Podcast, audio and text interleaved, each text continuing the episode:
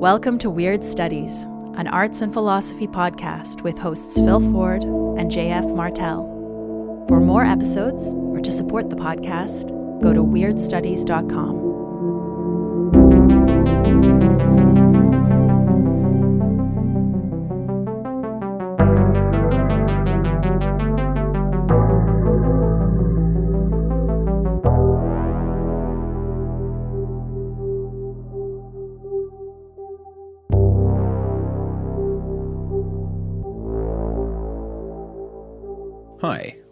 Weird Studies. I'm Phil Ford.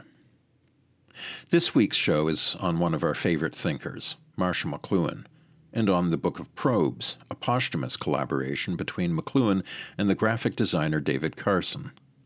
In what follows, we do a pretty good job of describing this book and probes generally, so I won't spend a lot of time on that here. Instead, I'm going to ask you to pull up a chair and gather round as Uncle Phil tells you a story. About eight years ago, a group of students and I started a campus club devoted to performing what are called word scores, or event scores.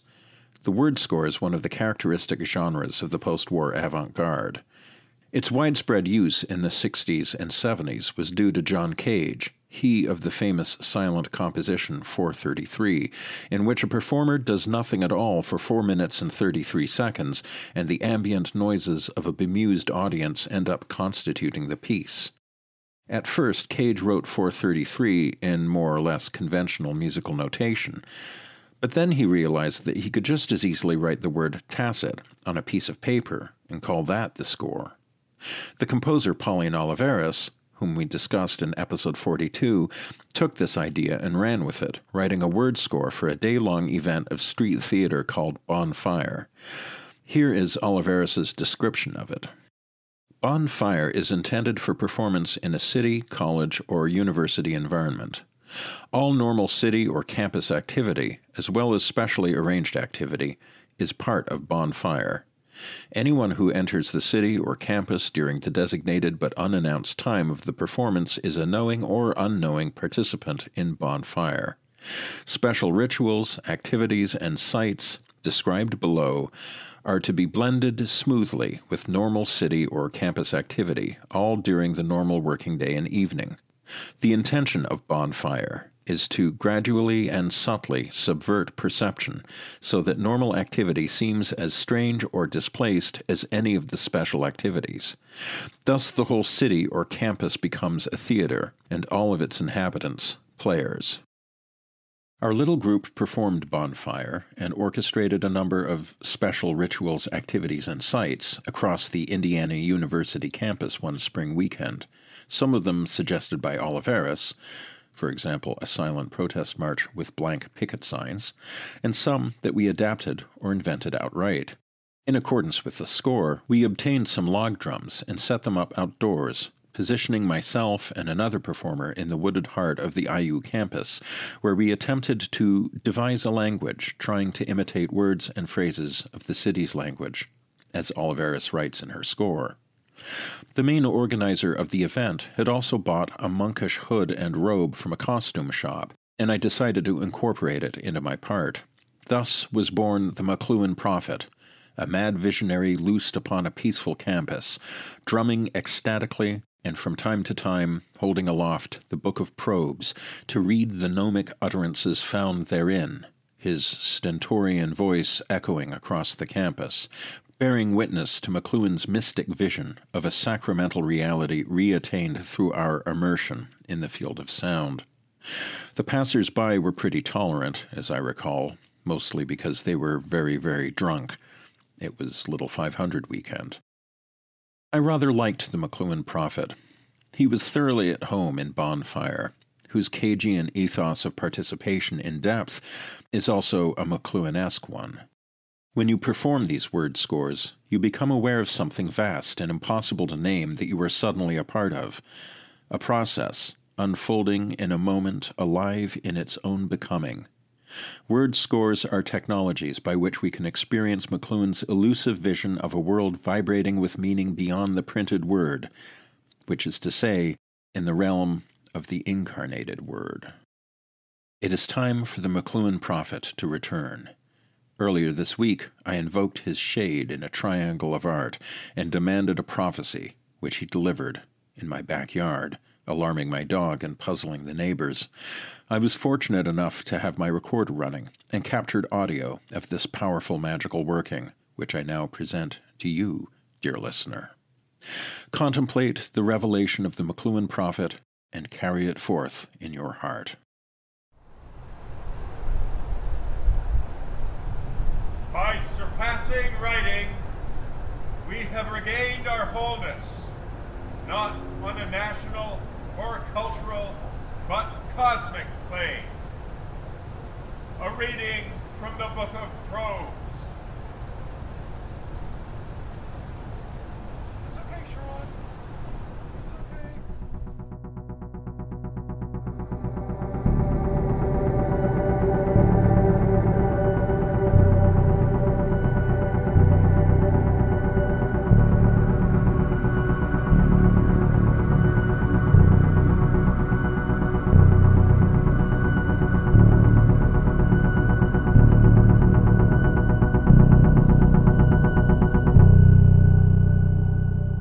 Right, so today we decided to try an experiment. So we're going back and kind of using an approach we used back in in the early days when we did the Heraclitus episode. So we have here a book that was published. Uh, when was it published? Two thousand, sometime about what, ten years ago, something like that. It's about 10 years ago, yeah. Called the Book of Probes. It's a collection of uh, gnomic utterances by Marshall McLuhan, and they are put to wonderful photographs and artworks by David Carson. So it's a collaborative work, posthumous collaborative work in the case of McLuhan, of course. And so it's got all these wonderful little gems, these wonderful little thoughts, probes, as McLuhan calls them, accompanied by suggestive and provocative imagery.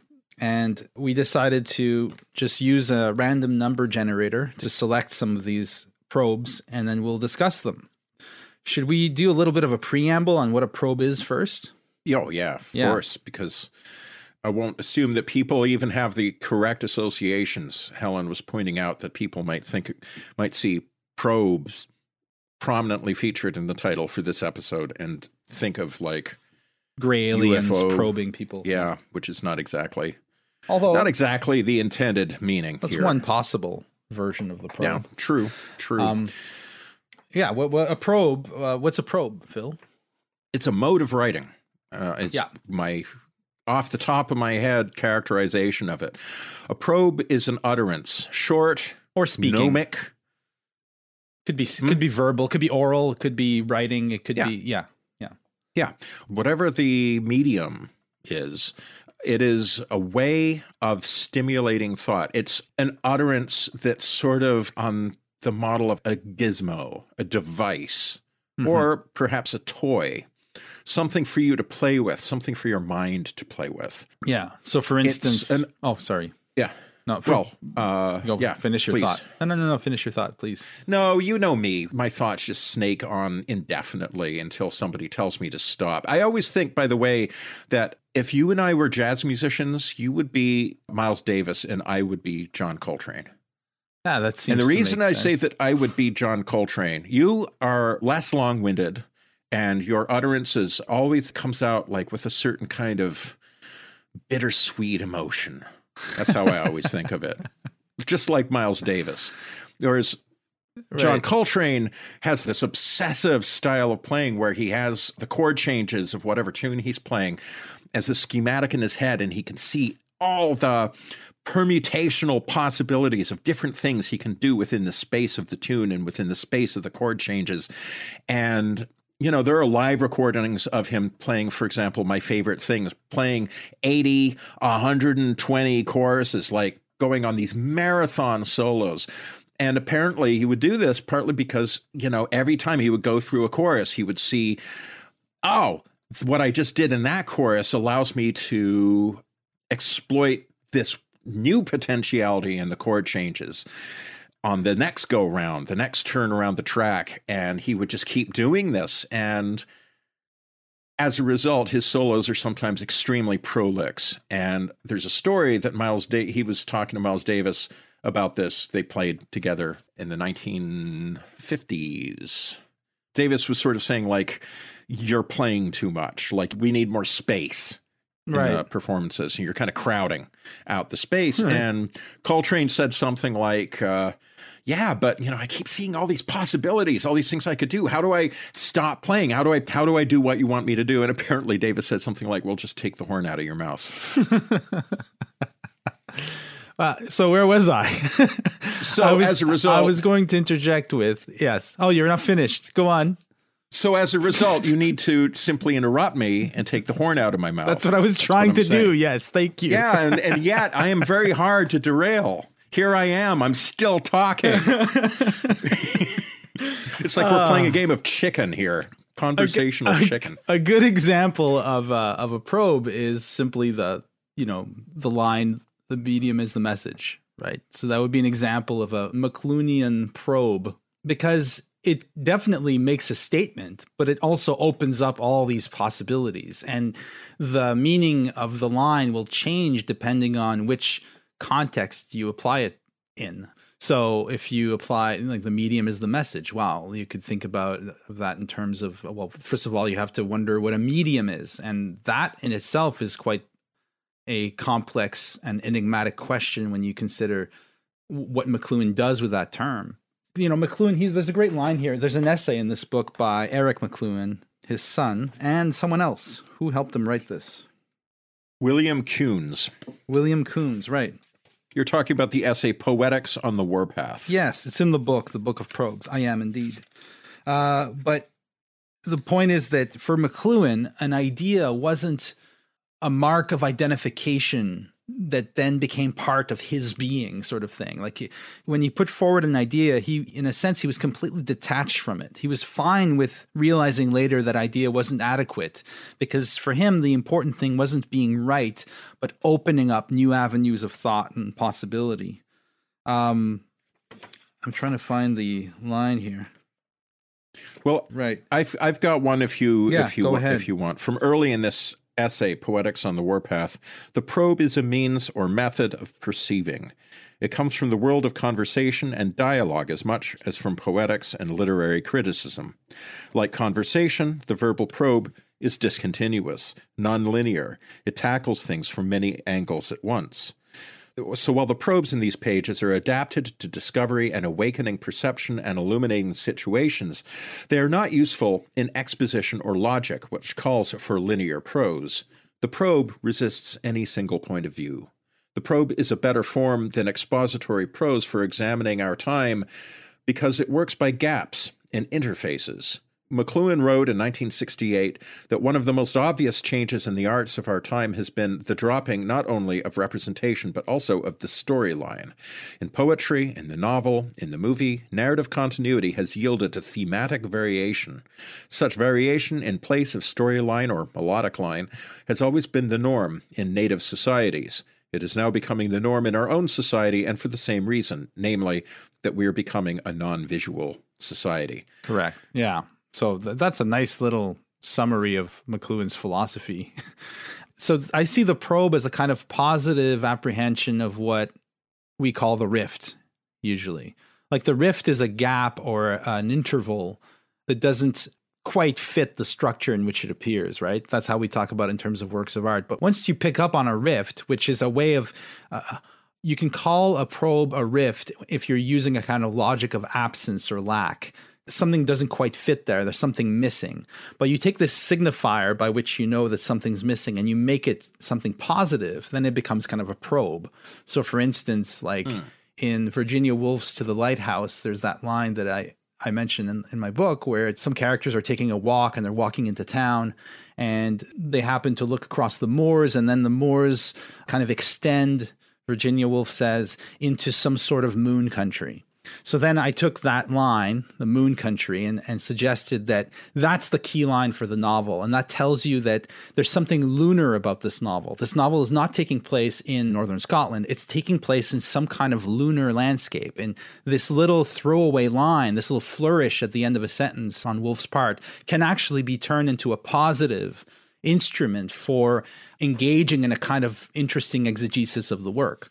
And that's basically what McLuhan is doing a lot of the times, and especially well throughout the, his career. But I, am just the ones that I've read most carefully: Gutenberg Galaxy, Mechanical Bride, uh, Understanding Media. He's constantly just picking up on some kind of trash stratum esque aspect of something and making it central to his inquiry so that the background, the invisible background of the work be under discussion, for instance, comes to the fore. You can see more of what's going on in the environment of the work or of the situation you're studying than you would if you just followed the obvious signposts, right?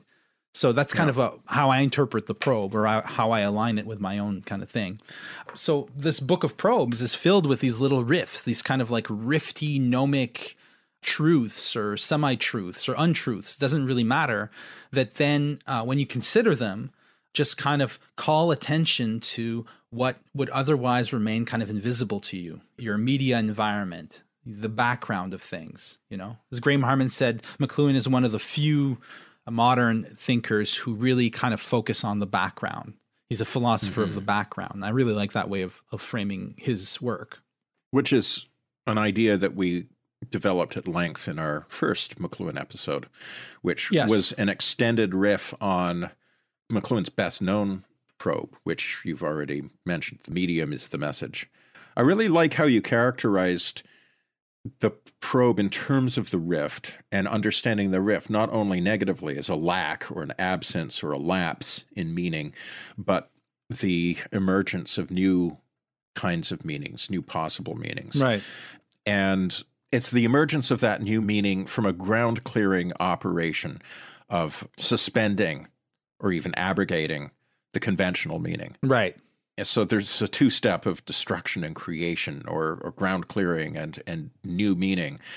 I feel like something also, though, that's important to say about the probe is its relationship to truth what's veridical. Like we have an idea, especially you know philosophical or academic discourse, that it is basically expository, that you are narrating or recounting some state of affairs. You're perhaps interpreting it, throwing it into new light, but the governing assumption in reading what you have to say about whatever that thing is is that you're trying to make veridical statements. You're trying to say things about an artwork or whatever it is that are true, that in uttering them, the reason you're uttering them is because you believe them to be true and would defend them against competing utterances. McLuhan was not interested in playing the academic game of competing utterances. One of my favorite anecdotes about him is some journalist who was trying to pin him down in contradictions. This is something that journalists always did. They would notice that he would contradict himself from one probe to another, one piece of writing to another. Or he would say things that uh, frankly sounded silly or difficult to argue with a straight face. In any event, it was on some such occasion when somebody was trying to hold McLuhan's feet to the fire. He said, Oh, you didn't like that idea? It's okay. I got others. Yeah. At which, if we were working on the usual model of like, you know, veridical utterances, the exposition of things that you wish to assert to be true, if we're going on that mode, if that's how we're evaluating his stuff, then he's clearly bullshitting much of the time. But the thing is that he's not interested in playing that game. He's much more interested in saying things as a means of getting you to think new thoughts. Yeah, absolutely. You know, these things are almost like like little machines, little gadgets that are intended not to argue a point, but to get you to think in a certain way. From which point of view, one probe can be succeeded by another, even a very contradictory one, because the value of a probe doesn't lie in whether or not it's exactly true. So I have another quote from the same essay Poetics on the Warpath. The authors are talking about The Mechanical Bride, which was McLuhan's first book, and they're arguing that McLuhan's interest in probes and that style of utterance began as early as this first work of his. And the authors write that a glance at any sample page of The Mechanical Bride shows the probe technique in the first blush of youth. The problem faced by any explorer, as he remarked later, is to invent tools, probes, not to make logical or connected statements. Because the probes in these pages are adapted to discovery and awakening of perception, what is said matters less than how the imagination is stirred. In other words, an inaccurate probe can work as effectively as one that is perfectly accurate. Yeah. So I agree with all that. Absolutely. That's exactly what he was doing. But we have to be careful because I don't think that McLuhan saw truth as some kind of um, pr- like uh, discardable idea. He's just that he had an idea of truth, which was that truth was somehow transcendent. So it couldn't be discursive no single utterance can contain the truth. So when in that paragraph, when the word discovery comes up, that immediately implies that you're discovering, if it's not something true, then at least something real. And so the technique of probing to me is part of an activity aiming at some kind of truth that we moderns have kind of lost sight of. And you get a sense of this in the essay when they talk about formal cause, right? that what McLuhan's trying to get to is the formal cause. So uh, Aristotle famously uh, had a, a quadripartite system of causation, which basically was just taken as dogma until the modern era when three of the four causes were discarded as irrelevant. Uh, only the efficient cause was was retained. So I'm not going to go through all of them, but the, the most important, in a way, cause for Aristotle was the formal cause, which is the form of something. But the form of a thing is that you can't just find it by looking at just the thing. You have to look at what the thing is doing in an environment, how it's shaping an environment, what it accomplishes, what kind of telos it reaches. So, McLuhan being uh, a Thomist, essentially, I have a letter here, fantastic letter he wrote to a priest here in Ottawa where he says, I'm a Thomist, you know? So basically, he's a follower of Thomas Aquinas still had this idea of cost. To me, I've always thought of McLuhan as you know when you try to imagine like it'd be so f- great to like take someone from the Middle Ages and like bring them into our era and just see how they interact with like the world. I think they would if they brought at least a, a kind of educated scholar from the Middle Ages into the modern world, he would probably think like McLuhan. He was operating under that system of analogy and sacrament. There's this kind of like play of signs at work in nature and culture that we are completely blind to because we've insisted on only one form of causation. That's just one kind of clumsy way of putting it. And I think he's trying to restore us to this more kind of expansive and to use Machen's term, and it's a term that we've used before, uh, sacramental way of looking at reality. So it's not so much that he's a post structuralist enemy of truth and um, I don't think such a thing ever existed, anyways. But he is more like interested in recovering, retrieving a sense of truth that we have lost. Would you do you think that sounds accurate to you? Or that sounds good to me. Yeah. One thing I might ask as a follow up would be so what is that sense of Machen's of uh, sacramental reality that you think is also at play in McLuhan? How would you define the sacramental in this context? I would define it as a sense of mystery and an affirmation of mystery as the core of the real. That the ultimate truth, the source of the true, the good, and the beautiful, is radically, essentially, ontologically kind of mysterious. There's a great line in Orthodoxy by G.K. Chesterton where he he basically shows like a healthy person is a mystic, he says. An ordinary person is a mystic, a healthy ordinary person. Here he's taking a jab at all the scientists and philosophers who, who are trying to contain all of reality in their heads.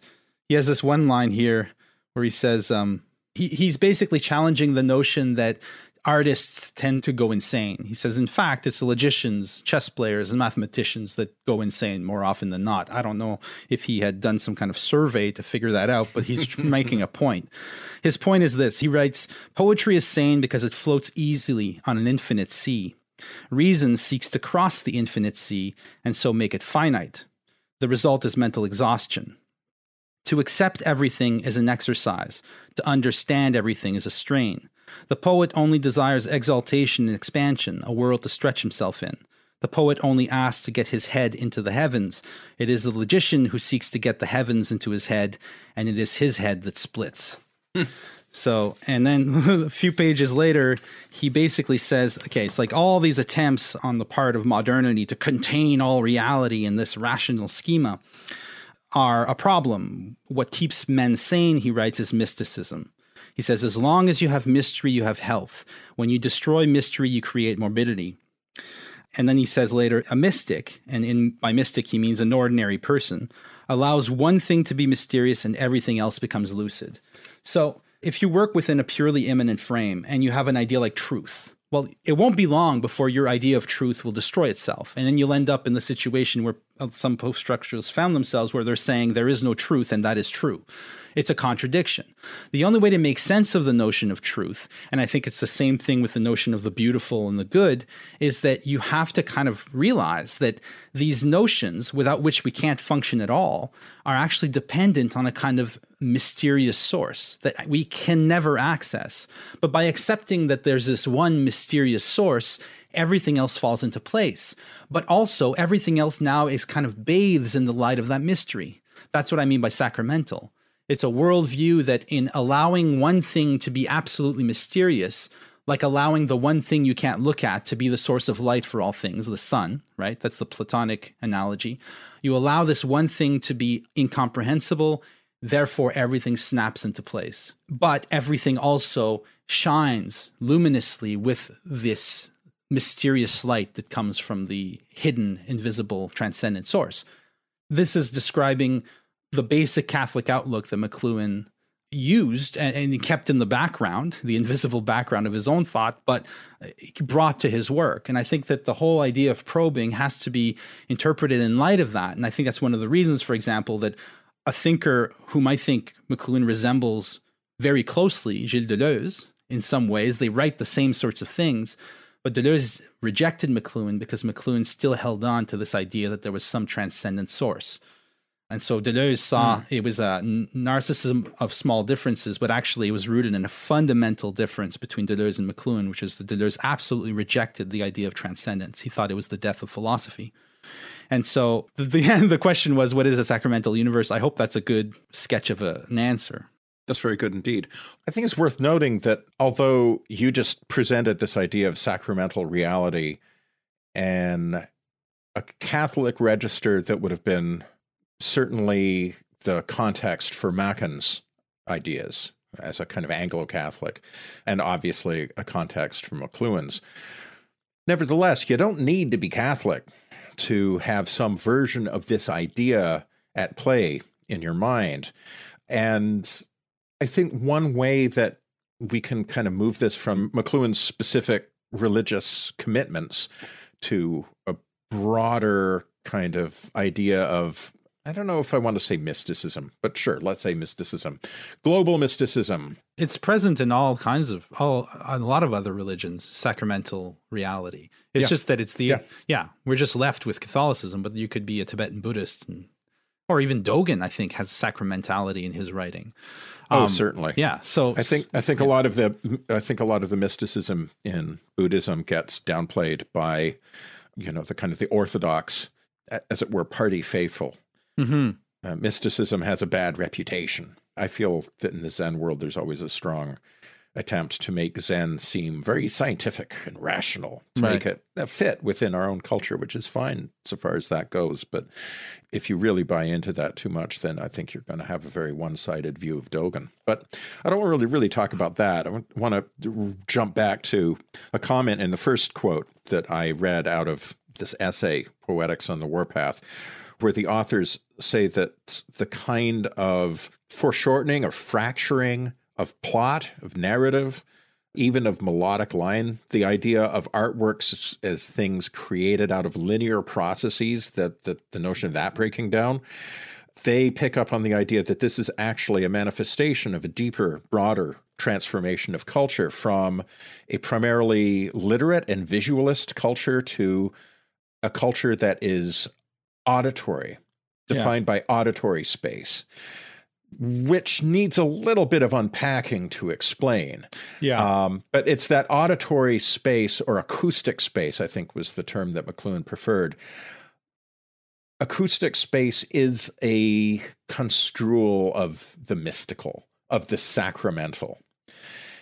And the line that I read that might have raised one or two eyebrows is where the authors say such variation, like this idea of thematic variation as opposed to narrative continuity, such variation in place of storyline or melodic line has always been the norm in native societies. This is now becoming the norm in our own society, and for the same reason, namely that we are becoming a non visual society. And academic humanists in the present day betake themselves to the fainting couch whenever they hear a word like native, native societies because that sounds racist, apparently. But what McLuhan is trying to do here is not have any kind of evaluation of lesser or greater, lower or higher standards of civilization, because he just fundamentally did not think that way. And when he talks about native, I realize McLuhan didn't. The passage I just quoted is not by McLuhan, but nevertheless, he would say things like primitive Yeah. uh, he always used the word primitive societies. That sounds like it's loaded with evaluation, obviously, but I don't believe that McLuhan ever intended that kind of evaluation. Or if he did, then we would have to understand that what he means by primitive is something that he's saying about our own culture right now. That he's asking us to understand a continuity between ourselves and modes of culture that develop before alphabetic literacy. Now, there are plenty of cultures throughout the world that in the 20th century had alphabetic literacy kind of foisted on them from the outside, usually by some colonial authority. Uh, but of course, what we call Western culture is a culture of alphabetic literacy going back to, I don't know, 7th century BCE in Greece. I mean, uh, like alphabetic literacy goes back much earlier than that, but like the transformation, for example, in Greek culture to an alphabetic literate culture takes place sort of between the seventh and fourth centuries, I think. And in fact, Eric Havelock, who is an associate of McLuhan's, somebody who is often grouped with him as part of the Toronto School of Media and Communications, argues in his book, Preface to Plato, that Plato's Republic has to be understood, and it's a lot of its rifts and contradictions have to be understood as a manifestation of anxiety of somebody coming from a culture that's basically oral, O R A L, and aural, A U R A L. Yeah. The anxieties of the transformation from that to a culture whose psychodynamics, whose very logic is given by the alphabet. And the way that works is that you know, think about how an alphabet works. You take a word, a word is a sound. You know, if you think about just the basis of language, we don't start with writing. That's a relatively recent innovation. We start with speech, with talking. And so for most of human history, until sometime in the Bronze Age, a word is always a sound. Mm-hmm. And meaning, therefore, is a function of an auditory environment. And what this means for psychodynamics is complicated. It's actually it's a good book by um, Walter Ong. It's a classic, Orality and Literacy, which really digs deep into this. And it's written in a much more linear and frankly comprehensible way than McLuhan's writings ever were. So I recommend it to your attention if you're interested in following up on this.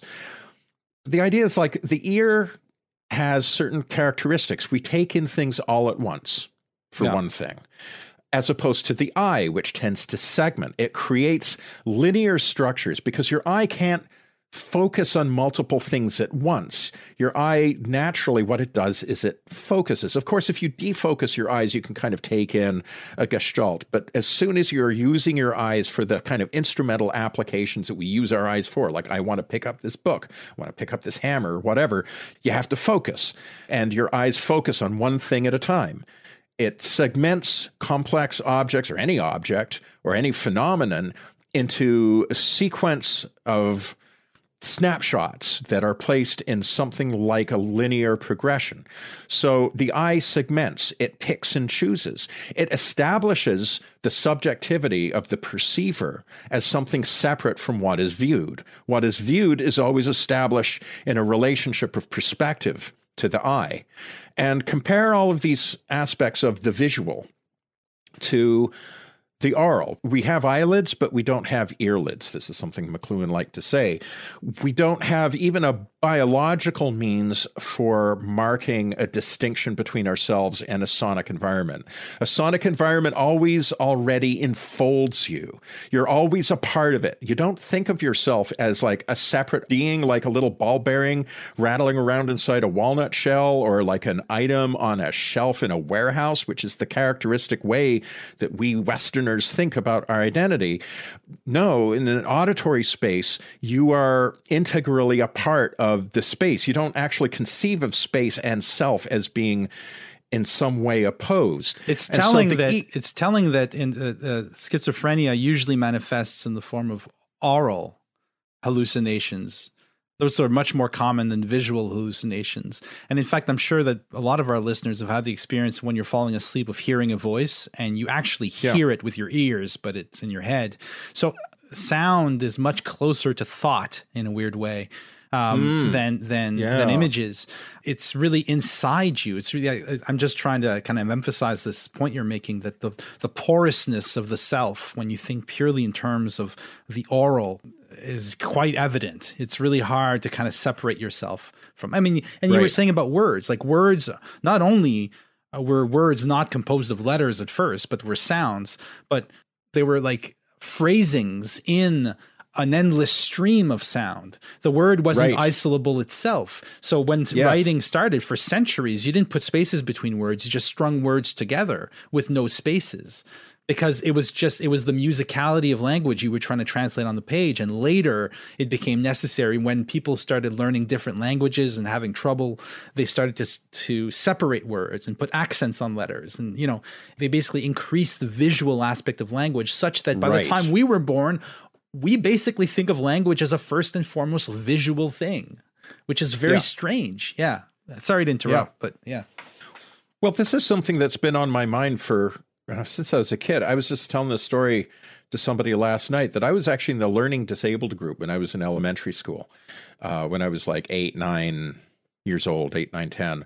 And I was never like diagnosed with anything. Eventually, I was. Um, eventually, they decided I was not a slow kid, but a gifted kid. Right, those that things can look lot. very similar. Yeah. Uh, yes, and and so I was sprung from durance vile in the. I mean, you know, Northern Ontario in the 1970s, not exactly a bastion of pedagogical progressivism. So it was an unpleasant few years. But the reason that I was there, so far as I have been able to figure, is because my relationship with language is so fundamentally aural. I think of words as sounds and visualizing words, performing that abstractifying operation where you take the sound of a word and you break it down analytically into a sequence of sounds, each of which has its own little glyph, its own little symbol. That operation of abstracting meaning into symbols, I had a huge problem with that. Actually, music helped me kind of like put my brain together so I could be useful, I could right. be functional in the world. Yeah. But this is something I've always been aware of is that it's possible to be a person with a stronger auditory orientation in which case you become very aware that what McLuhan was saying that we live in a visualist society is very true. Now, but the point is though that McLuhan believed that this was something that could change. He fundamentally did not believe in a progressive logic of history where one thing obsolesces another thing, which is then in turn obsolesced by something else, and those obsolete things never come back. As you pointed out in our previous show on McLuhan, one of the advantages of McLuhan's style of thought is that for him, nothing is ever really gone. Yeah. Or at least you can never count something out. And for him, the big story is that after centuries of eye dominance, of our sensorium being structured by the logic of the eye, where we understand things in terms of linearity and segmentation and specialization, that if the technology changes, if suddenly the dominant technology is no longer print, you know, the, like the the uh, industrial dissemination of the alphabet in form of print, that's the Gutenberg galaxy, that's the inheritance of Gutenberg for McLuhan, Gutenberg leads to a vast intensification of that visualist bias of culture.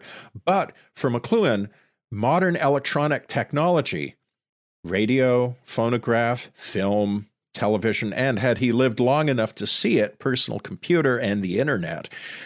All of these are things that, however much they may rely upon literacy, both like in order to engineer a television, you need to be a literate person, and also in terms of like, you know, the internet gives us tons and tons of things to read, right? Twitter is a typographic medium in a sense. But the point that he wants to make is that actually something like Twitter, in fact, inhabits acoustic space because the sense of a separate self, like a self separate from a medium of communication, that analytical perspectival distinction you make between self and other points out that that logic begins to break down mm-hmm. under the conditions of electronic media that you have the same sense of all at onceness the same sense of instantaneity and simultaneity that happens in small societies that are primarily oral where words are always events and sounds that we are reconstructing the psychodynamics whereby words are events and sounds, we're reconstructing that in nominally typographic media like Twitter. But actually, these are media that are reinstituting the psychodynamics of acoustic space. So when McLuhan would say, Oh, yes, we're becoming more like primitive man, is always the term he would use he's not saying some kind of classic sort of racist shit where it's like, yes, we're becoming like savages with our new electronic technology. We should be reading Cicero instead or some shit like that. It's not saying that. He's actually saying, like, this is a, in many ways, he's saying this is a good thing and something that we need. We need to break from the prison, the tyranny of typography and visualist bias. That mode of organizing experience that we associate with so called primitive or so called native cultures is, in fact, the wave of the future. It is the wave of now. It is how we actually live. That's what he meant by the global village. And right. I think another point that bears mentioning is that because I think a lot of people will feel like I have in the past, which is it, there's nothing more counterintuitive than thinking we're moving into an oral culture because first of all, we don't just read text still on the internet. It's not just typographic, it's also videographic. So you're always watching images. You, the eye has never been as strained as it is today. But McLuhan, right. when he, McLuhan talks about acoustic space and the primacy of the oral, he's not necessarily thinking that in the future we won't use our eyes but just our ears. What he means is that the acoustic modality is more conducive to a kind of synesthesia of the senses a kind of multisensory mm. experience. So obviously, primitive, quote unquote, primitive man used his eyes all the time to hunt, to identify fruits and berries, you know, for all the stuff you imagine. The eye was obviously absolutely essential, and it will remain essential in this new acoustic age. But there will be more synesthesia, more intermixing of the different senses, because the all at onceness of the acoustic, of the oral, also manifests as the all at onceness of the senses, because all of your senses are plugged into the real and, and getting stimulus from the real. And so it, it's the neglect of the other senses by visual culture that he thinks was the good part of moving out of it. Like the good thing yeah. about moving out of a visual culture is that we get to do more with the eyes than we did before, in a way. Yeah. If you want to spin yeah. it in the kind of uh, progressive sense, is that the eye can do things it can't do in a visual culture. Right. Now, one last thing though, is very long loop back to where I started. And the reason I brought all this up is that if you want to understand what we're talking about as sacramental, what is sacramental about McLuhan's vision, understanding that it doesn't necessarily have to be a narrowly sectarian Catholic sort of idea of the sacramental for those of you who might worry about something of that sort, that this understanding of the oral, of acoustic space, is itself a way of figuring sacramental reality.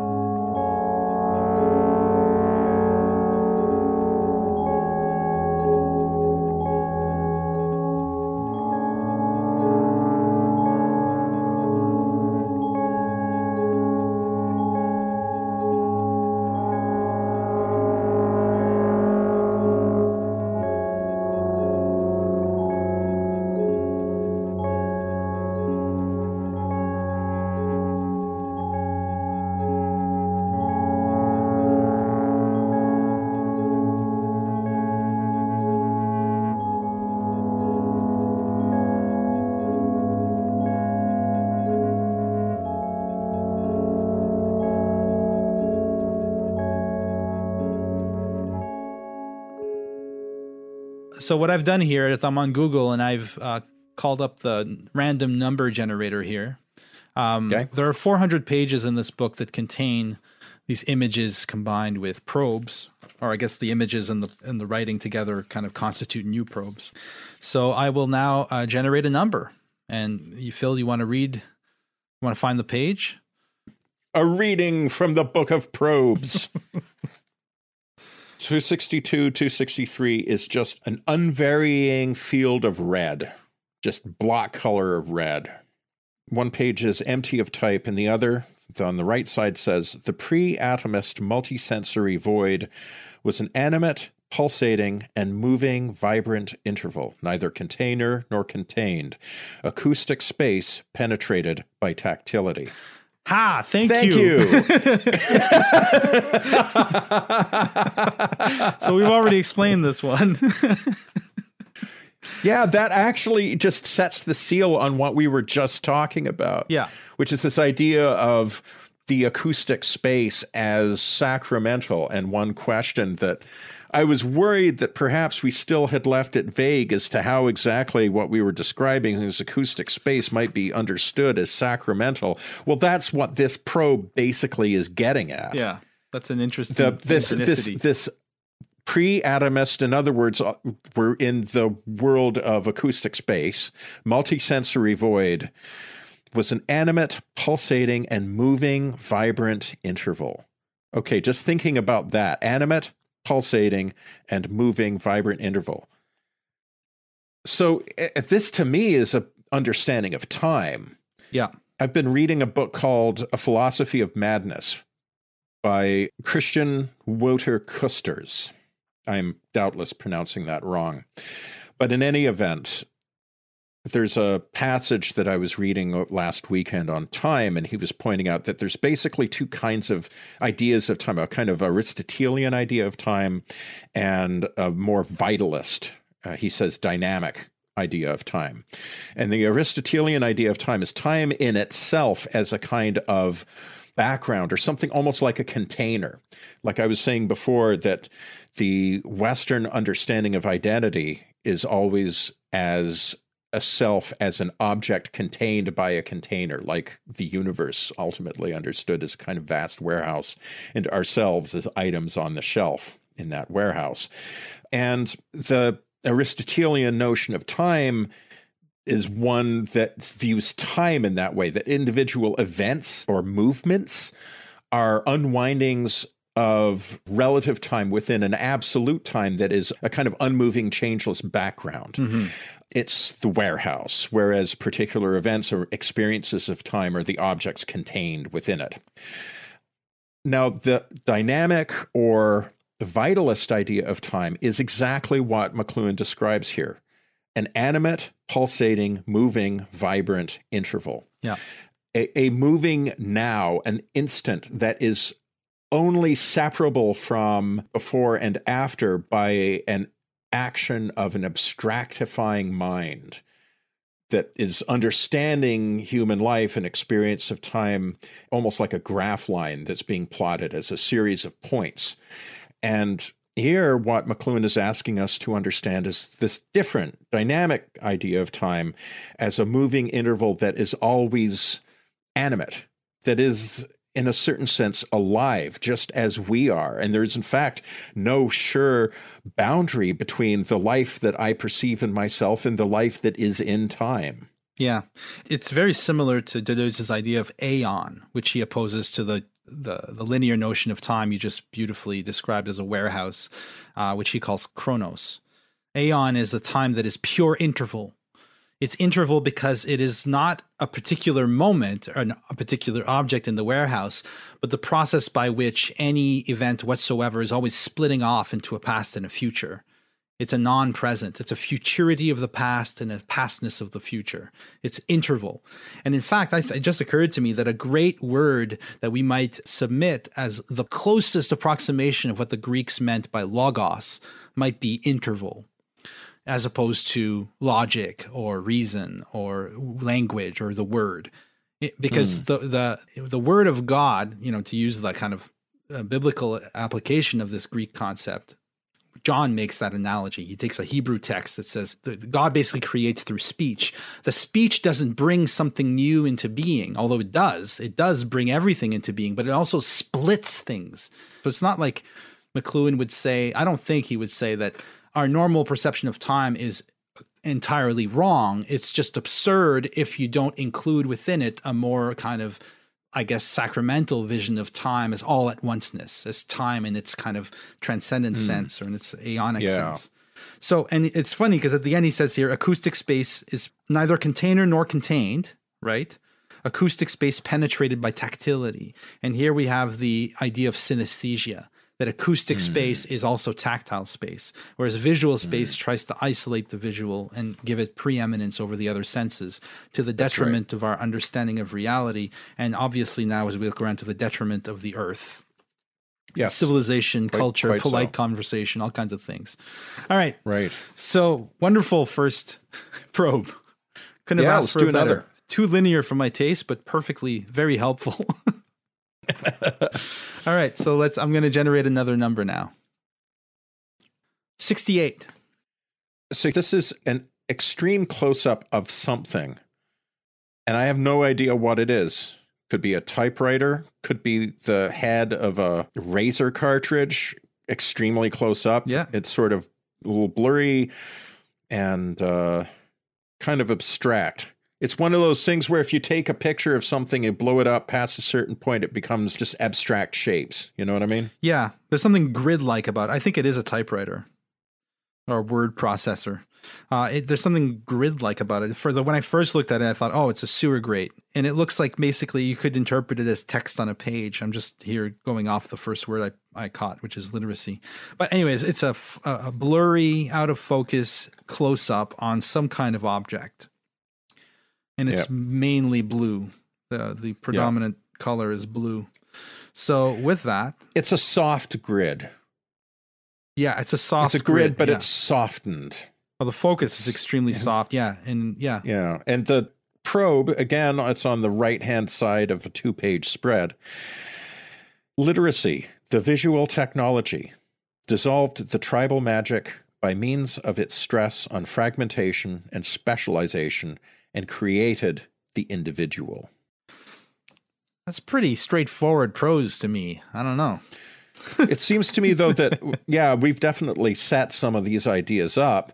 But then the question is how do you get the idea of the creation of the individual from this basic idea of acoustic versus visual space? I think you you you did that in the last segment. I like the I, I like the phrase tribal magic. I like that. It's it mm-hmm. reminds me of our Exotica episode. um, True. So this is something that McLuhan discusses at length in, in Gutenberg Galaxy and elsewhere, of course. The idea of the tribal and of magic. And what he's saying here is that literacy, first of all, he describes literacy as a technology, which I think on his definition it certainly is. And I think most almost everybody would agree today. That seemed counterintuitive perhaps at first, but now we can see literacy as a kind of technology. And it's a visual technology. It dissolved the tribal magic by means of its stress on fragmentation and specialization and created the individual. Well, tribal implies a kind of collective identity, right? For better or for mm-hmm. worse, that's what when we talk about tribalism, or tribal cultures. What we mean right. are cultures in which the identity of a person is inseparable from the group identifier, so that you are basically just a member of a body, a limb in a body that transcends you. And it was literacy for McLuhan that split that, that broke the magic uh, participation mystique that allowed for tribal societies to function, broke it up by um, uh, emphasizing the fragments as opposed to the whole, specialization as opposed to generalization. Yeah, that's how I would interpret that. And I think that's fairly uncontroversial, but probably thanks to McLuhan, right? Yeah. Um, so many ideas that are part, it's like, you know, in that way, McLuhan's a bit like Freud or Marx. Yeah. So many of our ideas that are just part of an intellectual vernacular, in other words, not ideas that we feel a need to attribute to any individual a lot of those ideas, like global village, for example, come from McLuhan. I find that people are often surprised when you say, you know, then that idea actually comes from Marshall McLuhan. He's much more influential than people suppose. I want to stick on this idea of, first of all, so called tribal magic, and secondly, uh, or just magic generally, and secondly, the idea of specialization. And I want to invoke the name of Harry Partch in this context. Harry Partch is one of the great originals of 20th century American composition. Partch was a composer who's best known for building all of his own instruments and building them according to scales, musical scales that are different from the ones that are used to construct almost all music that you will ever have heard in your life, which is to say, music that has been fashioned out of the 12 notes of an equal tempered scale.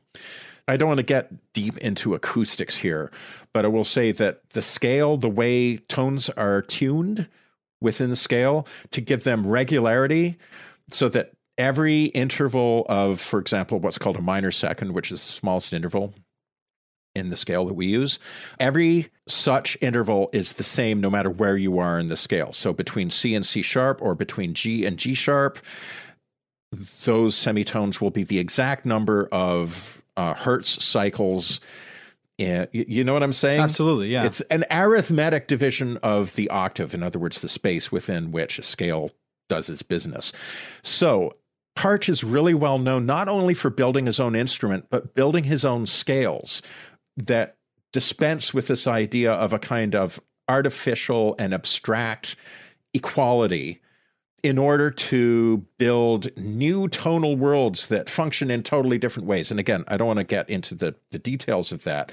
But the reason he did this, the reason he's this what he's best known for this outsider art who builds all his own instruments and not content to stop at that even builds his own tuning systems the reason he did that is because he believed that specialization is one of the fundamental problems of modern life and so far as i can tell he had this idea before mcluhan was writing about it publicly he had it independently and he was, would say something like you know think of a pianist, a piano player like myself, for example.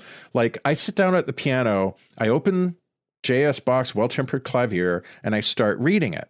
Well, I didn't write that music, right? J.S. Bach did that. And I didn't build this piano. A team of craftsmen did that. Neither did I invent this piano. That happened, you know, back in the 18th century. I didn't devise the tuning system. I didn't do anything except one really specific specialized function. I sat down and I started reading the music on the page on this instrument that has been built for the purpose. And that's a very specialized kind of relationship to music. And by contrast with that, he imagined like a primeval relationship with music. How would you relate to music and sound if you didn't have all of that apparatus? And his argument is that you would have an experience of magic, the magic of sounds. And so, mm-hmm. in an hmm. essay from 1959 that he wrote, which is titled The Ancient Magic, he says, Ours is a time of scientific magic, and it would be great if one could say that insight is its invariable companion. But only in art, if it is truly art, is insight automatic. Art magic is something that we desperately need to replumb. The people who first stretched a piece of gut over two bridges or found tones in wood suspended at the nodes discovered magic, just as certainly as the people who found tones in electronic tubes. Then, through art, they plunged intuitively towards an insight into the greater mysteries. Oh, love it. It reminds me of this wonderful, wonderful scene from Werner Herzog's film Cave of Forgotten Dreams, where this archaeologist is sitting there with an actual flute that was found, a 40,000 year old flute with a full pentatonic scale on it, and then plays a little tune that, for all we know, was played back in that time. And you can imagine what it was like for these people to create these instruments at that time with no notion of, you know, hertz cycles or yeah, you exactly. know just finding the intervals finding the yeah. intervals organically analogically such that meaning mm-hmm. suddenly exploded out of the world you know yeah. out of this instrument that they created it's wonderful before we leave this page uh, i just want to mention that another detail that you didn't we didn't mention when we described the image and stuff is that the sentence ends with a period that's actually in a square shape, so a square period, and it's mm. yellow. So I would say that the square period is a kind of wink at the uh, impossible modern project of squaring the circle. In other words, of containing all reality in the human head. And the yellow color would be indicative of the decadence of our particular of this particular project at this point. Yellow being, uh, you know, in the, the aesthete movement of the 19th century, yellow was connected with decadence and decay. So we are coming at the to the end of this era of the individual created by visual technology. Okay, very good. How about we do another one? 173. Oh, first place I flip to. The most human thing about us is our technology. Hmm. Well, that's interesting. And that is interesting, how, isn't it? What is that? What are we seeing here? There's some kind of painted surface with lots of zeros, lots of circles, but they're like ovoid circles that intimate zero. It looks like a some bit of printed matter again photographed at a magnification where it becomes a little abstract. Yeah, exactly. It looks like something that has maybe been painted or stenciled on a rough surface, like a concrete wall. Yeah. So it has a kind of visual tactility. Uh, if that's not a contradiction in terms, like it gives us you a sense of tactility of oh, the yeah. surface, and yet at the same time, string of zeros, which is practically the emblem of the digital.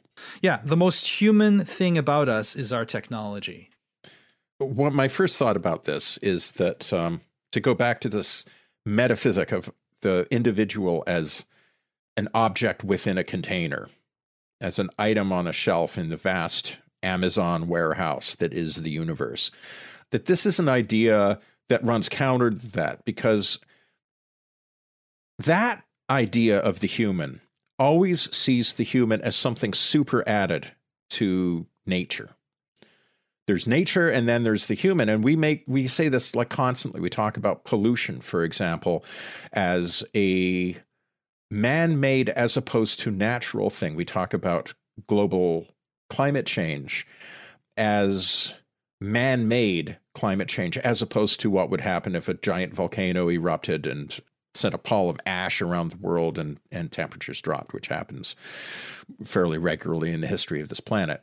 We would say that that's a natural kind of climate change as opposed to man made. But then when you think about it, human beings, we are fully a part of so called nature. Like, uh, yeah. to make that distinction is already to be making the the error that resulted in this environmental crisis in the first place of acting as if the environment is something separate from us and therefore potentially something that doesn't have any claim upon us mm. right and so then from that point of view like human beings create technology the way bees create honey the right. way apple trees create apples the way bears create mountains of shit in the woods like we exude technology. Yeah, we secrete it. Is the Most hu- we secrete it. It is the most human thing about us, and the most natural thing is what we do as organisms. And that runs counter to the the popular kind of trope, the idea that what we're doing with the proliferation of technology that characterizes our time, often you'll hear something that the world is becoming less and less human. But in a way, the world's becoming more and more human you know, and the environments we're creating are anything but inhuman. The non spaces that we've brought up before, Marc Augé's book, Non Places, wonderful book. We, we brought that up. I can't remember which episode it was, but we were talking about uh, non places like airports and that sort of thing, which feels so inhuman. But in a way, only humans could build such places. They are mm. most indicative of a kind of fundamental human aspiration to predictability, control, order, Uh, transparency, the things we kind of instinctively want out of this broken world, we create artificially in our airports and shopping centers by making them transparent and smooth. Where, and if you look at it the way that you were just framing it there, well, you could look at then as human as a kind of invasive species. Yes, this is not me saying that therefore we shouldn't worry about the environment. Rather, it's to understand you don't need some apocalyptic scenario involving a supervolcano. we are the supervolcano. We are a destructive force of nature. Yes, at least modern industrial civilization is. I mean, some anthropologists, historians are now saying that the problem started all the way back with the dawn of agriculture. I don't know. I think that the damage that was done in the last 300 years outstrips anything that was done in the 10,000 years you know preceding that previous so some kind of uh, you know sorcerer's apprentice event has occurred and the brooms are multiplying uh, and, and that, that might lead us to think that brooms are fundamentally wrong, but one broom is great. A million brooms multiplying is very bad. So I, I kind of draw a line there with modernity. But um, I think that uh, if modern technology is just as human as the technologies that precede modernity, then we have to think, well, what is it about this particular technology or this this particular set of technologies that make it so destructive? Or is it wrong to is it is it unuseful to look at it as purely destructive? Should we look at it in a more transhumanist way that these technologies are transforming us and transforming the world into something that we can't judge from an outside perspective that we have to kind of wait till it's happened? That's the kind of accelerationist view that somebody like Nick Land would say. It's like we have to go through with this transformation. We have to speed it up. We have to accelerate it so that it happens because it's inevitable. Because in one sense, I agree with this probe that the most human thing about us is our technology, but in another sense, I don't agree with it. Or at least it really depends on how which technologies we're talking about. I don't know.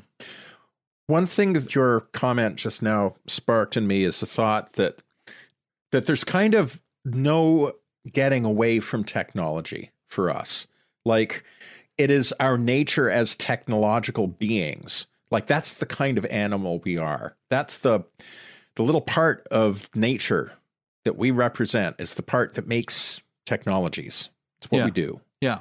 And from that point of view, then, you know, that is a thing that has given human society kind of uncontrolled and cancerous growth.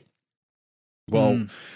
if you have cancer, you're probably not going to be like, yeah, I'm just kind of going with the flow. Right. You know, cancer is a part of nature. Like if you want to live a little longer, maybe you'll get the chemo, maybe you'll get the operation to cut it out. But that's a technological operation. And likewise, it's just sort of like it's not uh, some sort of state of nature versus technology. If we want to imagine a state of nature that has us in it and also is sustainable and isn't going to like just fucking up and die on us as and we seem to be devoted to trying to make that happen, it's going to be through our manipulation of our environment. It's what we do as a species. We're going to have to keep doing it in such a ways to make room for other species. Just even decivilization or rewilding, you know, those ideas, even those would be applications of technology on McLuhan's definition. Exactly. So it's like we have to come to terms with this. We have to come to grips with our fundamental technological nature and the way that humans exist as a kind of enzyme that transforms matter. That's kind of what we are. And yeah, uh, we kind of have well to, put. We have to kind of embrace it. Yeah, yeah. Fantastic. 265 what I'm getting here is a kind of rhizomatic diagram of different hmm. nodes. Mm. All the nodes consist of similar little square yellow circles that I mentioned earlier, hovering on top of what looks like a kind of distorted digital image of text. Um, yeah it's hard to describe. A little bit pixelated. And I mean, it's abstract. And on the left hand page, you have a kind of network of these nodes. This kind of this kind of rhizomatic structure. There are square. There are red squares and yellow squares, and then you have one particular um, line that kind of shoots off out of this network and crosses the right hand page, which is basically just a white background and then and continues off the page. So basically a line of flight in the Deleuzian sense. I was just going to say yeah. it's the witch's flight, isn't yeah, it? Yeah, yeah. But emerging from points on a line. Exactly. Yeah. It's a very interesting image. Very cool. You want to read the text? Sure. The greatest propaganda in the world is our mother tongue. That what we learn as children and which we learn unconsciously that shapes our perceptions for life. So language is a kind of um, uh, a structure of power, structuring of power, right? If our mother tongue is propaganda, That's cool. I mean, we can branch off of that and think about like the Sapir-Whorf hypothesis, the idea that structures of language deeply inform cognitive abilities. Like, for example, even the ability to lie. So, one thing that has happened a number of times, people have tried to devise languages in which it is impossible to lie. And I've read about this. I can't remember any of the details, but there is at least one language where it is actually, from a formal and logical point of view, impossible to lie. It's also apparently an insanely complicated language.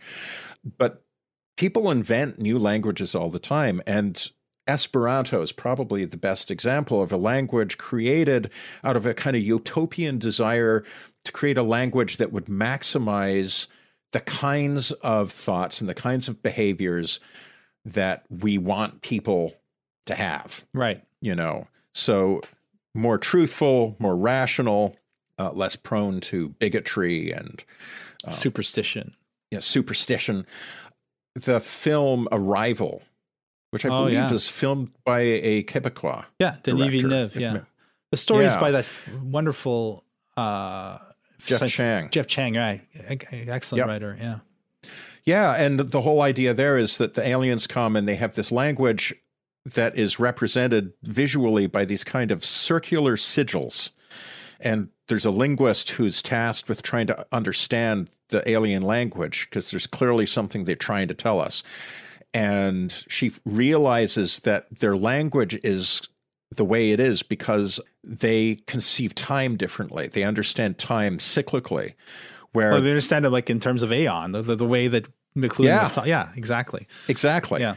Where the past and the future are not cut off, but time is, as he put it in that first probe that we discussed. For the aliens, time is an animate, pulsating, and moving, vibrant interval.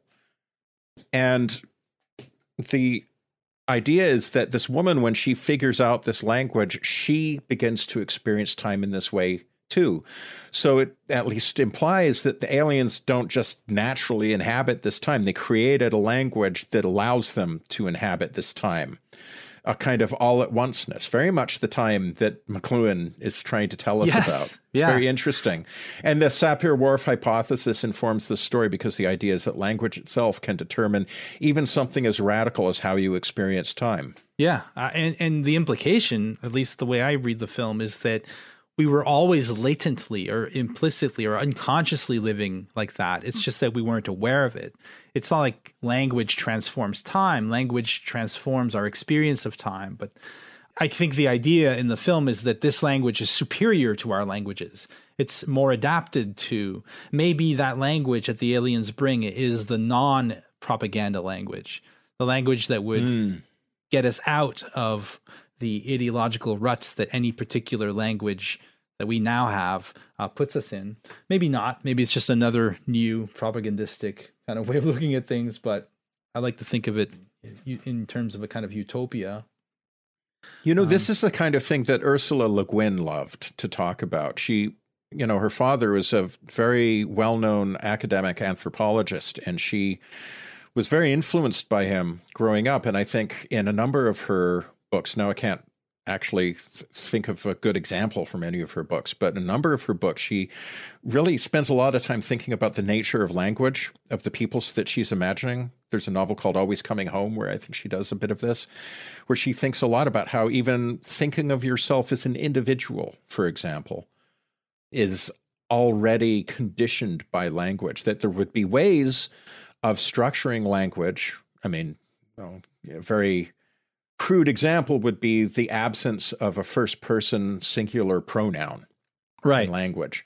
You could imagine a language lacking a first person singular pronoun and just merely there not being a word for I or me, mine, etc. Like just not having those words would mean that your idea of identity would be fundamentally altered. Exactly. This probe of McLuhan's is a very useful idea for somebody writing science fiction or fantasy.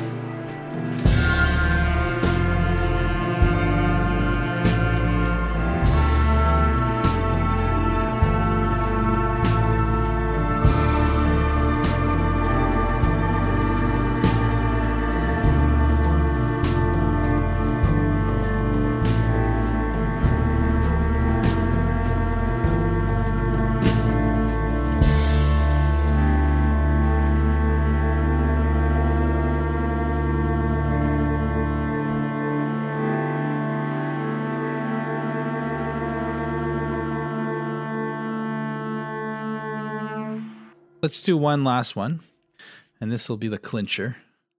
171. Every mode of technology is a reflex of our most intimate psychological experience. Ooh, that follows somewhat upon the conversation we were just having, doesn't Well, it? Yes. Before we get to it, let me just try to describe this image. It's a kind of pastel, abstract background. Again, we get the sense of something being photographed very, very close. It's very blurry. And on the left hand page, there's this kind of swath of greenish yellow that fades into a kind of beautiful pastel blue on the right. A kind of bottom of the swimming pool blue. Yeah, and you and it feels like you're in a kind of foggy environment. I get the sense of Yeah. fog or mist from it. Hmm. And then over top that we have this every mode of technology is a reflex of our most intimate psychological experience.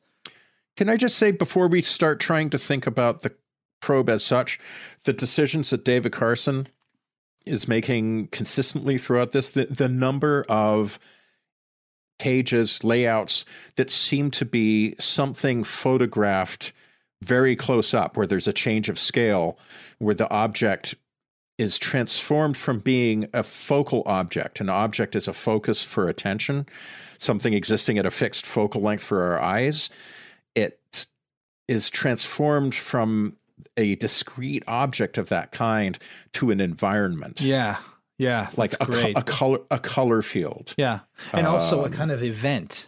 Um, I find that there's no way of describing these images other than uh, you have to kind of inject a kind of temporal dimension, like the way that the f- colors fade and the way, I mean, that's true of all art, but it, it, it dislocates the objects in a weird way and Yeah. frames them in this new, and it, there's this idea of probing, of looking at something closely, of moving into something, right? That's constantly evoked in these images. So, Hmm. what are your thoughts on the on the utterance, the probe? You were saying that Every it- mode yeah. of technology is a reflex of our most intimate psychological experience. Well, we were just talking about our most intimate psychological experience. It seems to me the most intimate psychological experience is the psychological experience you have all the time without even being aware of it. Hmm. Mhm. Um, it's what makes you feel like you're at home in your own life. You know what I mean? Yes. Being at home is a function of being like being in and of, say, your house, the place that you live, is a function of being able to take things for granted. Like Yeah. walking downstairs and running your hand along the banister.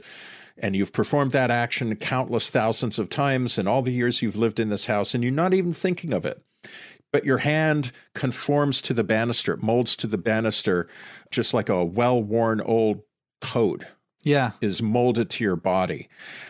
And it's that to me, at any rate, I, I'm basing this on nothing, but um, that to me is a kind of psychological intimacy. That's the level of intimacy. Right. So if I understand intimate psychological experience in that way, what does it mean to say that every mode of technology is a re- reflex of that? Well, it points to the instinctiveness of technology or the instinctual uh, uh, source of technology, which we were talking about earlier when we talked about technology as kind of the activity of a particular type of animal as opposed to the activity of a non-animal. That we we create mm-hmm. we generate technology much like bees create beehives. So technology is a reflex of our most intimate psychological experience. Here, I'm getting a sense of, and I don't know if that's where McLuhan was going, I'm getting a sense of Freud's idea, and this is obviously a key idea in McLuhan, that the technology is the extension of man, right? Right. That the shoe extends the foot, um, Right. the phone extends the voice. And so, what is most intimate is our bodies our psychological our most intimate psychological experience is a kind of psychosomatic experience of the body and the more we can externalize the body into our environment the more that the world becomes human as we were saying earlier but also the more comfortable the world becomes uh, until it doesn't you know until the enantiodromia happens but I think that this reminds me of, uh, some wonderful, wonderful passages in Deleuze and Guattari's uh, Thousand Plateaus in the chapter on the refrain, where they talk about the idea of the musical refrain and it's connected to a basic architectural idea of creating a home, creating a lair or a territory, how the animal creates a little home in this kind of chaotic world.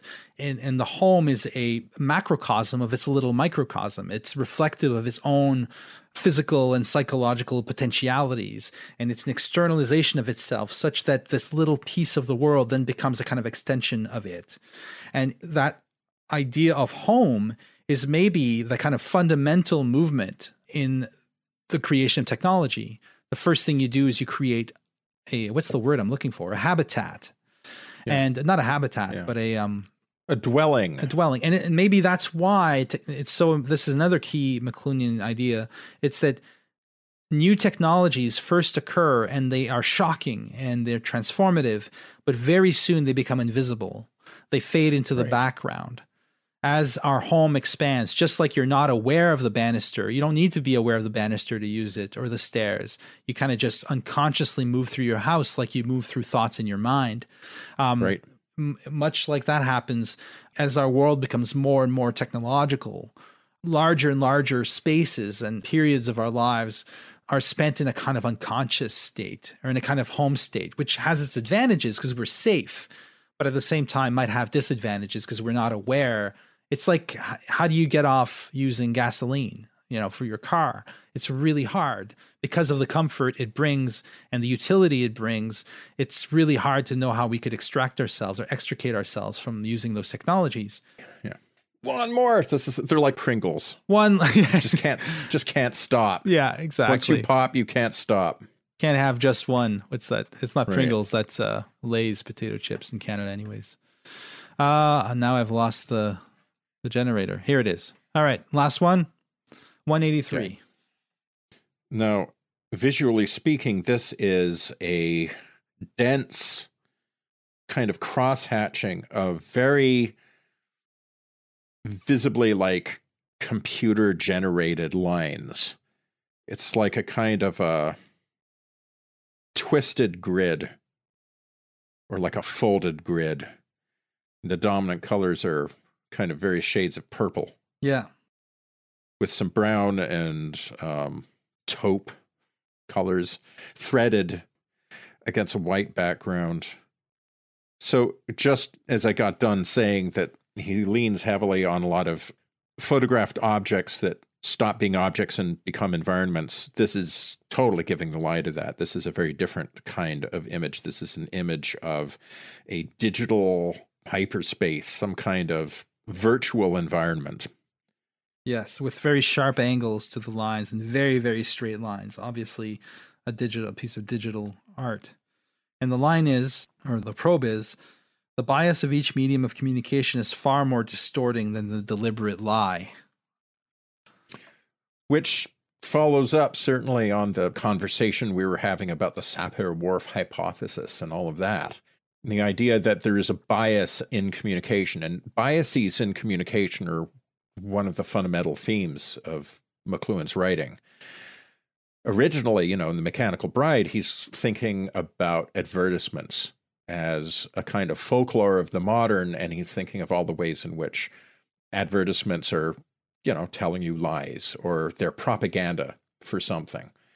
And I think as time went along, he dropped that kind of fairly typical mid century hostility to advertising and popular culture and went looking for another way to think about it that would be a little bit less normative, a little bit less norm giving or, mm-hmm. or evaluation giving. And so moving from the idea of like a specific ad as something that lies to you to something much more general, an entire system of signification that will lie to you. Yeah. Yeah. I like that. It reminds me of um, uh, Harry Frankfurt's book on bullshit, where he draws a kind of mm. technical distinction between lying and bullshitting. And it seems to me that whereas a liar and a truth sayer, let's say, are both operating against the same shared background, the lying is just going against, is saying the opposite of what he or she thinks they should say.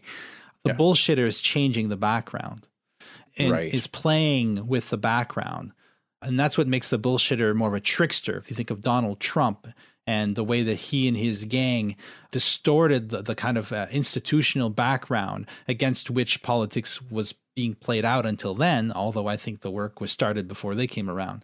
It's like, well, I can get subpoenaed to appear in court, but what if I just don't show up? any attempt on your part to force me to go will be seen automatically as a partisan move. So therefore, I can ignore the institution. Yeah. The background has changed. Nobody's and the right. people who are all about uh, you know exposing the lies are completely missing the point that it's that the entire background has changed, the environment has changed, and those who are wise to that are the ones who have the advantage now. It's a very scary thought, but I think that that's what this line kind of tells me it's that a new medium of communication, because it becomes transparent, because it becomes, in, it's not transparent, but because it becomes invisible to us, we just take it for granted, we operate within it, it blinds us to whole areas of the real that we might have been aware of had we been using a different mode of communication. But of course, that different medium would have had its own blind spots and it's just it just draws attention to the need. I think that one of the central messages of mcluhan's work which is pay attention to the background you know? And that's what probes are for. Probes are ways of breaking out of the discourse of lie the, the truth versus the lie the liar versus the um, the honest speaker. And it goes deeper to the ground on which a particular notion of truth depends.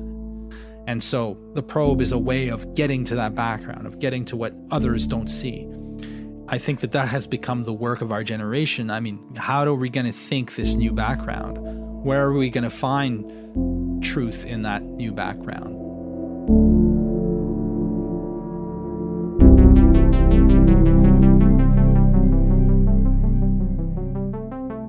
If you enjoyed this podcast, consider subscribing to Weird Studies on your favorite podcasting platform. You can also follow us on Twitter, visit the Weird Studies subreddit, and, of course, support us on Patreon. Music for the podcast is composed and performed by Pierre Yves Martel, and the show is made with the assistance of Meredith Michael. Thank you for listening.